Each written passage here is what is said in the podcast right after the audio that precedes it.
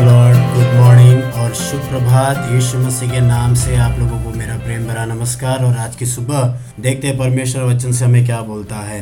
लूका का सुसमाचार, उसका सोलवा अध्याय, उसका पच्चीसवा वचन। वहाँ पे इस प्रकार लिखा है, परंतु अब्राहम ने कहा, हे पुत्र, स्मरण करके तू अपने जीवन में अच्छी वस्तुएँ ले चुका है और वैसे लाजर बुरी वस्तुएँ, परंतु अब वह यहाँ शांति पा रहा है और तू तड़प रहा है। यहाँ पर हम एक डायलॉग को देखते हैं, एक बातचीत को देखते हैं, जो अब्राहम और जो धनी व्यक्ति था, उसके बीच में बातचीत हो रही है। प्रभु यीशु मसीह एक दृष्टांत देते हैं, दो व्यक्ति थे। एक धनी व्यक्ति था और एक लाजर नाम का निर्धन व्यक्ति था। इस लाजर को ले जाकर धनी व्यक्ति के कदमों में डाला जाता था, भवन के बाहर उसे रखा जाता था, ताकि जो धनी व्यक्ति है, उसके घर में जो भोजन बच जाता है, कम से कम उसको खाकर इसका पेट भर जाए। धनी व्यक्ति ने अपने सुख विलास में ज़िंदगी जिया और लाजर ने पूरी गरीबी में अपनी ज़िंदगी बिताई और अंतिम दिनों में धनी भी मरता है, लाजर भी मरता है, दोनों की मृत्यु होती है। और जब धनी की आँखें खुलती हैं, वो अपने आप को एक बड़ी यातना की जगह में पाता है। बहुत बड़ी पीड़ा की जगह में पाता है। अधोलोक में उसकी आँखें खुलती हैं और जब वो वहाँ से अपनी नज़र उठा के देखता तो क्या पता है, लाजर जो निर्धन था, गरीब था, लाचार था, वो अब्राहम के पास में, स्वर्गलोक में उसे वहाँ पर वो देखता है। ये एक दर्शन, एक दृष्टांत के बारे में यीशु मसीह वर्णन करते हैं।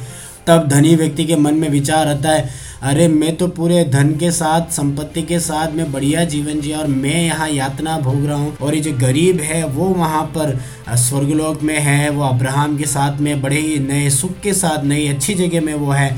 और उसको समझ में आता है, मेरी ज़िंदगी की कमी क्या थी? ये घटना हमें कुछ बातों को सिखाती है। धनी व्यक्ति का धन गलत नहीं था और लाजर की गरीबी उसके लिए गलत नहीं थी। दोनों अपनी अपनी जगह परमेश्वर ने जहाँ रखा, वे दोनों सही जगह रखे थे। लेकिन दोनों ने जिस तरीके से अपनी ज़िंदगी को बिताया, वो बड़ा मायने रखता है। लाजर को उसके दरवाजे पे डाला जाता था। इसका मतलब क्या हुआ? धनी व्यक्ति ने कभी भी अपनी ज़िंदगी में अपने धन का एक भाग भी या अपने अनुग्रह का एक भाग भी उसने कभी लाजर को देने की कोशिश नहीं की। अपने मन की गहराई से उसने कभी उस लाजर की सहायता करने की उसने कोशिश नहीं की। धनी अपने धन की बहुतायत में, उसके लोभ में और उसके आडंबर में, दिखावे में वो अपनी ज़िंदगी जीता था। वो ये एक बात भूल गया, जो धन परमेश्वर ने दिया है, वो उसकी अपने स्वार्थ को पूरा करने के लिए नहीं है। उस धन का इस्तेमाल, उसे परमेश्वर के लोगों की सेवा के लिए, प्रभु के लोगों की सेवा के लिए, गरीब लोगों की सेवा के लिए, दीन लोगों की सेवा के लिए, उसे इस धन का इस्तेमाल करना था। दूसरी तरफ़, लाजर की गरीबी गलत नहीं है, लेकिन उस गरीबी की हालत में भी, उसके मन में परमेश्वर परमेश्वर के प्रति एक धन्यवाद था, परमेश्वर के प्रति एक आदर था,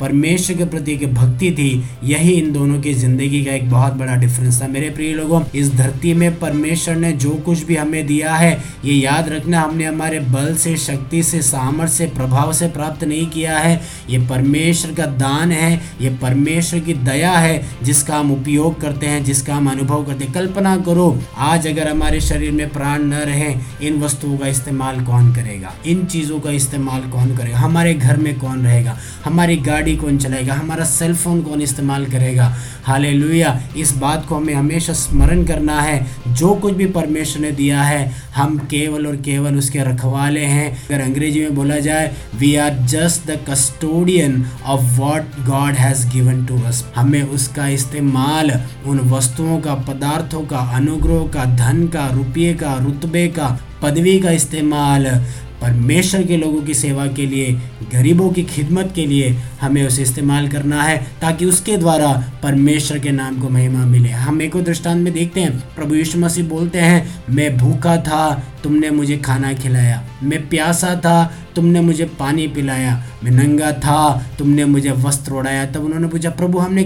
कब ऐसा किया? जो कुछ भी तुमने ऐसा एक किसी एक छोटे से छोटे के साथ किया, वो तुमने मेरे साथ किया। इसलिए मेरे प्रिय लोगों, इन दिनों में जो कुछ भी परमेश्वर का दान आपने पाया है, उसे परमेश्वर के राज्य के लिए, परमेश्वर के लोगों के लिए, सबसे बढ़कर दीन लोगों के लिए, गरीब लोगों के, लाचार लोगों की ज़िंदगी में, आप जरा उस बीज को बो के देखिए। आप अपने अनुग्रह को जरा पास ऑन करके देखिए, आगे बढ़ा के देखिए, और आप पाएँगे परमेश्वर कितना आपकी ज़िंदगी से खुश होता है। हालेलुया। ये बात उस धनी व्यक्ति को समझ में आया। जो ज़िंदगी मैंने इस धरती पे जिया है, उसका परिणाम आज मैं यहाँ पे भुगत रहा हूँ, और जो ज़िंदगी लाजर ने जिया है, उसका परिणाम वो भुगत रहा है। उसे शांति मिली है, लेकिन धनी व्यक्ति को वहाँ पर यातनाएँ मिलती है। मेरे प्रिय लोगों, इन दिनों में परमेश्वर के भय में, भक्ति में जीने के लिए प्रभु आपकी सहायता करने पाए। जो कुछ भी अनुग्रह दान प्रभु ने दिया है, उसे परमेश्वर के राज्य के लिए इस्तेमाल करने के लिए, दीन लोगों के इस्तेमाल के लिए आपको परमेश्वर मदद करने पाए, बल देने पाए, मन देने पाए, हिम्मत देने पाए। मैं आपके लिए प्रार्थना करना चाहूँगा। मेरे स्वर्गीय पिता परमेश्वर, इस संदेश को सुनने वाले तेरे लोगों के लिए मैं प्रार्थना करता हूँ पिता। देश विदेश से सुनने वाले मेरे प्रिय लोगों के लिए मैं प्रार्थना करता हूँ प्रभु। इन दिनों में मेरे पिता, जो कुछ भी दान तूने उनकी ज़िंदगी में दिया है, परमेश्वर चाहे धन हो, संपत्ति हो, रुतबा हो, ओहदा हो या परमेश्वर प्रभाव हो या जो कुछ भी प्रभु तूने दिया है पिता, परमेश्वर उसे वे केवल प्रभु जी तेरा दान समझने पाए और अनेकों लोगों की ज़िंदगी में अनुग्रह के लिए उसे बोने के लिए तो उनकी सहायता कर मैं आपसे प्रार्थना करता हूँ पिता। हमें तो ये याद रखने के लिए मदद कर पिता, तेरी सारी भलाइयों के हम केवल रखवाले मात्र है मेरे पिता परमेश्वर। हमारी मदद कर, सहायता कर ईश्वर के नाम से मैं ये दुआ माँगता हूँ। आमीन। आज का दिन आपके लिए आशीषमय हो, अनुग्रहकारी हो और मंगलमय हो। इसी प्रार्थना, कामना और अपेक्षा के साथ आप सब लोगों को एक और बार जय मसीह की आज का दिन आपके लिए शुभ हो।